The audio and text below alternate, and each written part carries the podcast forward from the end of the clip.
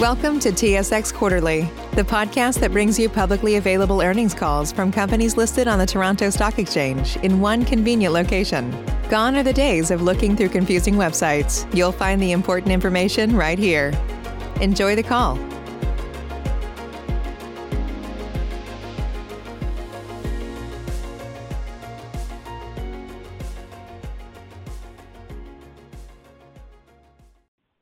Good morning, everyone. Welcome to the Ceres Global Ag 2021 first quarter earnings call for the three-month period ended September 30th, 2020.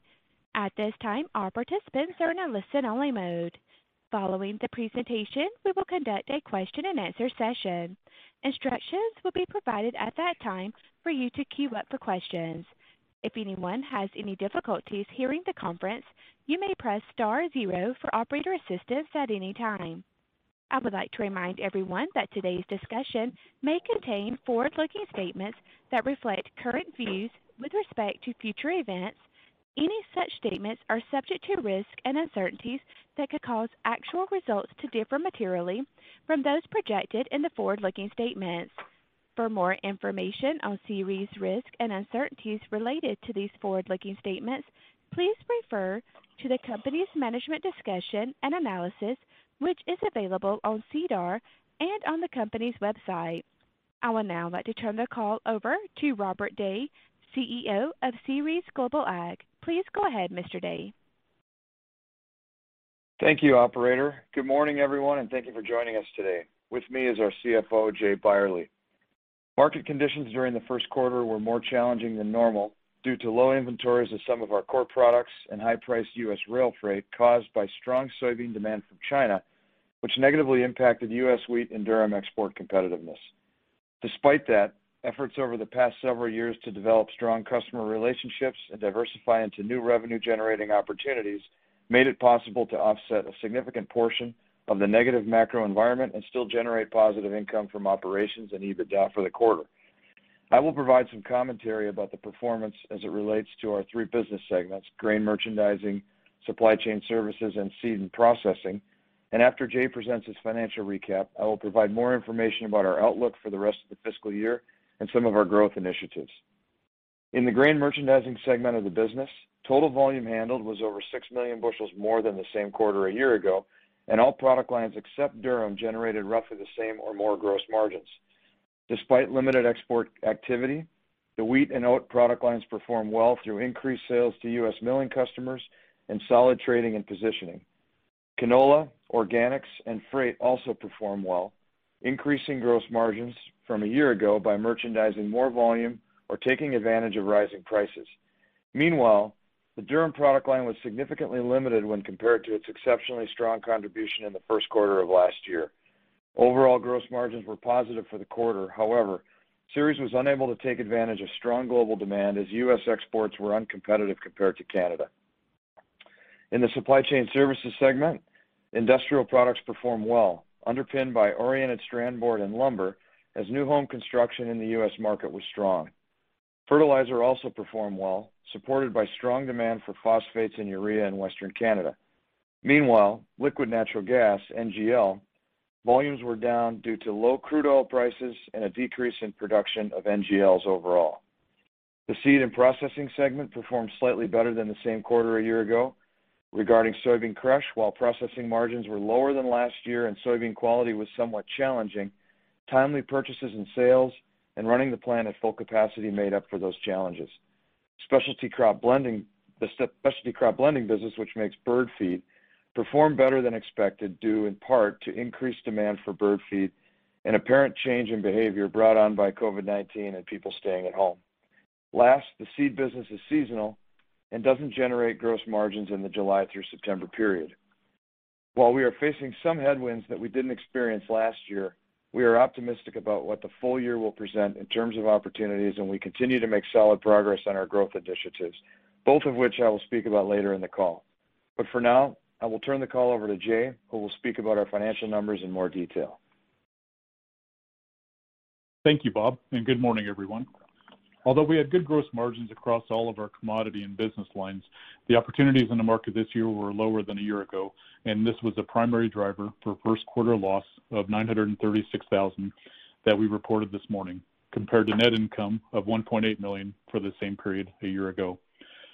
Our revenues for the quarter were $172 million, representing a 35% increase over Q1 of last year. This growth in revenue was a result of 28 million bushels handled in the quarter, which was 28% more than a year ago. The growth was attributable to a good harvest in terms of yields and weather, along with a full quarter of Delmar and the addition of our Nicklin facility, which closed and we began to operate in September. Gross profits were 3.8 million for the quarter, down from 6.7 million in Q1 of last year.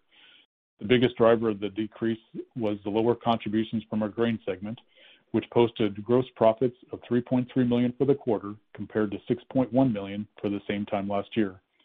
Although revenues and bushels handled were higher than a year ago, margin opportunities to carry durum were limited in the quarter, and as a result, our inventory levels and returns were lower. In addition, the tight freight markets, as Bob described, from the China demand for soybeans, reduced our competitiveness of our core commodity export programs and pressured margins on our flows in the U.S. milling markets. Gross profits from our seed and processing segment were 571,000 for the quarter, up from 471,000 in Q1 of last year. This year, we had a full three months of contributions from Delmar compared to two in quarter one of last year, but this increase was partially offset by the slightly lower margins as we processed lower quality seed from the previous harvest. Current year harvest and quality are improved, and we expect margins to strengthen going forward. Our supply chain services generated gross profits of 13,000, which was down from 141,000 in the comparable quarter, as our Gateway Energy Terminal JV has been impacted by global energy markets that remain subdued. Fertilizer and industrial services were both in line with the same time a year ago. General and admin expenses of 3.8 million were slightly higher than the 3.7 million in Q1 of last year. Inflation in labor and the additional month of operating Delmar was partially offset by lower exposures on bad debts and less travel compared to the prior year. Interest expense for the quarter totaled 1 million and was lower than the 1.4 million in the prior year.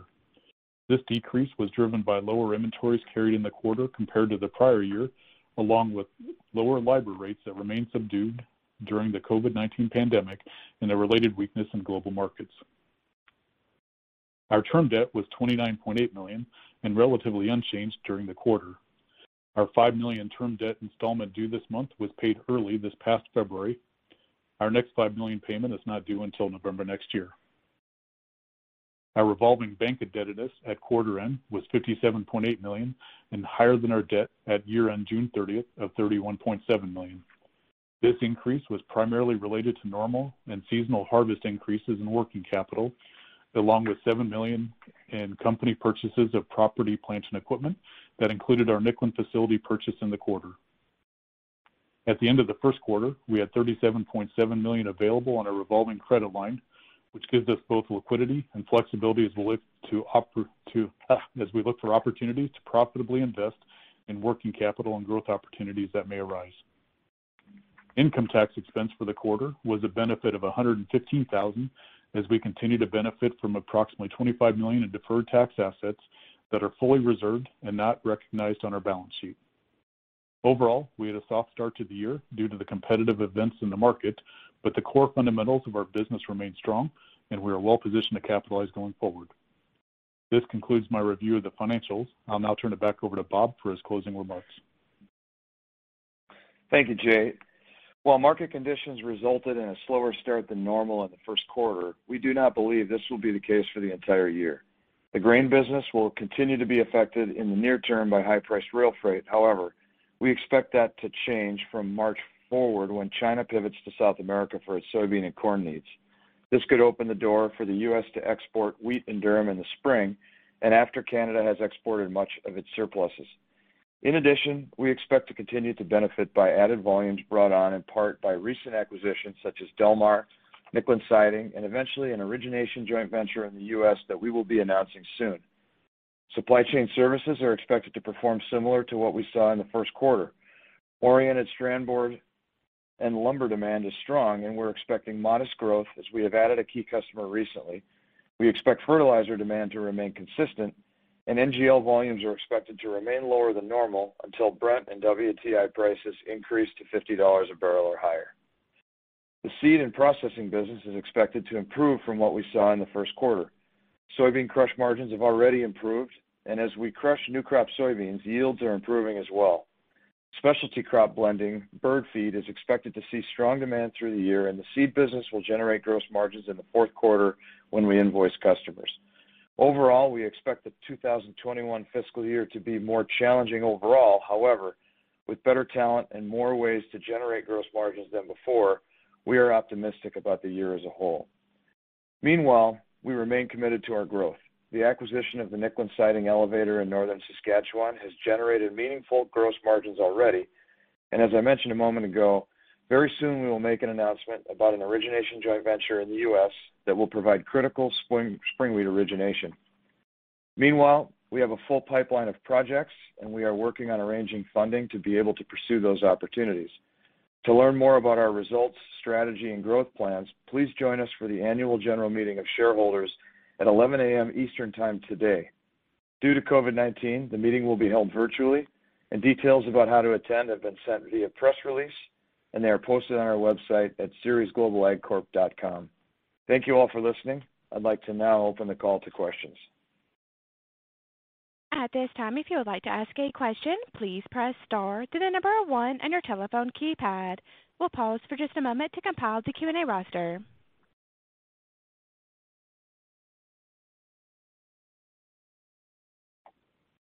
Again, for any questions, please press star, then the number one. And your first question comes from Robert Tattersall, um, individual investor. Uh, good morning, gentlemen. I have uh, two questions. Um, one relates to uh, an event after the end of the quarter. I think it was October the 3rd, when the standstill agreement with the major shareholder was um, essentially terminated. You already have two shareholders that represent 67% of the shares outstanding, so that doesn't leave much of a float to begin with. Um, what's the context that made this desirable from the company's viewpoint? Yeah, thanks for the question, Robert. I think um, this is going to be addressed at the uh, at the annual general meeting in in uh, just a couple hours from now. Um, our chairman is going to speak on this issue. I think you know the board, what I'll say about it now is that Uh, this standstill agreement was due to expire in March anyway. And um, you know, given the uh, just the limited amount of trade happening, the board just didn't see a value in continuing to uh, enforce the standstill agreement, you know, and saw this, if our largest shareholder wants to buy shares, it's an opportunity to you know, buy up those who want to sell. Uh, I think that you know there'll be more to say about this issue in in a couple hours. Um, uh, that's probably you know more detail will be then. Okay. I appreciate that that was more appropriate for the annual meeting, and the only reason I brought it up was that I will not be able to attend the virtual annual meeting at 11. My second follow-up question, um, I guess also might be more normally addressed at the annual meeting, but it's a bigger picture question. Um, your stock trades at a big discount to book value, and as a value investor, that's normally attractive. But then I look back last year, which was reasonably profitable, 4 million bottom line, but shareholders' equity is 144 million, so the return on equity is low low single digits. And I, again, I look at the first quarter, EBITDA margin. EBITDA margin is less than 1% of total revenues. I'm beginning to ask myself, maybe this is just an intrinsically low profitability industry. Uh, maybe a discount to book value is in fact normal and acceptable. Um, I'm not asking for an earnings per share forecast, but based on your experience throughout other participants in this kind of industry, what kind of return on equity is achievable? Yeah, I appreciate that. And again, I think we are going to go over this in the AGM, and I would recommend you know, following up with us after and be happy to go through our presentation with you. so that you know you have an opportunity to get these answers. But generally, what I would say is, you know, we don't see below book value as an as an appropriate value for the company. Um, I think what you know what I would encourage shareholders to look at is the trend going back from the last five years until today, and and, and in the AGM presentation we'll have an updated uh, you know updated information that you can see. Um, you know, five years ago, Ceres really didn't have much of a strategy. Um, we had a, a, group of assets and uh, and plenty of opportunity, but some things we had to get rid of, some balance sheet items that were legacy items we had to address, um, and and negative EBITDA as a company. And so I think, you know, our results today, I, I, the way to look at that in my view is in, in, you know, relative to where we came from and look at the trajectory and then ultimately where we're going. Um, I don't think, you know, I think, you know, book value or higher than book value is, is, is appropriate for the industry overall. And that's certainly the direction that, you know, we think we can take this company. Um, you know, in, in changing the, uh, where we are as a company and as a business, we are dealing with um, you know large volume products, big big facilities, competing in a in a big market, and so kind of righting the ship, it it it does take a bit of time and it requires capital and and so as we've been investing the capital that we have available, it takes a little bit of time for that capital to go to work, but we're really starting to see that happen. Um, and even with the results in the first quarter, um, like I said, I think you know there is cyclicality in this industry, and we're not discouraged by what we're seeing. We we do, however, have some work to do in terms of rounding out our asset base so that we can fully capitalize on opportunities in our core product lines, and that's something that we're working on. Okay, thank you very much, and I appreciate the the preview of the annual meeting, and I will follow up on that presentation after the meeting. Thanks again. Thank you. Again, for any questions, please press star, then the number one.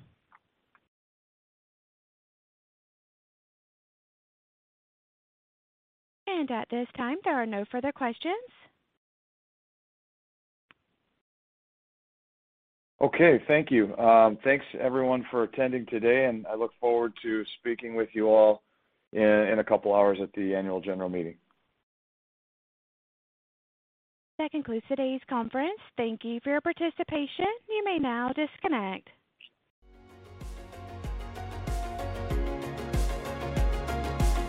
Thank you for listening to TSX Quarterly. If you enjoyed the cast, remember to leave a good rating. And remember, for any additional inquiries, please consult the company's investor relations section on their website. See you next time.